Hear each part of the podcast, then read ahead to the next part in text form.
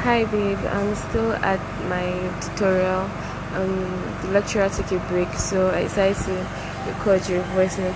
I just literally finished calling you now, but you were already asleep, and I felt really bad after the call because I feel like you're upset, and because I feel like I'm the cause of you being upset, and I can understand why you'd be upset because I shouldn't have said what I said honestly it means in uh, to to be like I don't like whatever you did or I'm not grateful or you didn't do enough. That's what I meant, honestly. And that comment came at a wrong time because I know that you are being stressed or you are not really enjoying your job and you didn't really have the best day. And so I'm sorry for not being wiser or more um, appreciative of all you've done.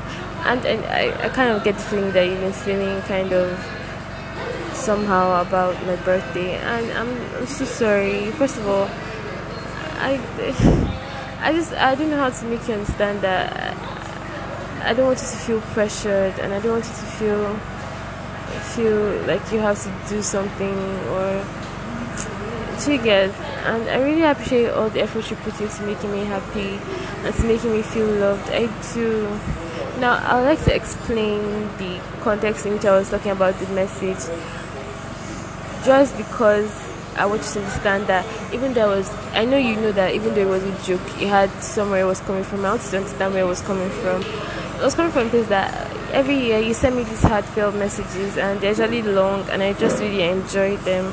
And that was all I was trying to say. I really like the messages and you know I like putting words and I like things I can look back on and read over and over. It's not as if I don't appreciate or recognize what you sent. It just wasn't put in the best way and I'm so sorry. Um also I really love you. And I'm really I feel bad really bad. And I'm because I know that I, I, I upset you and I'm sorry about that. Okay that's all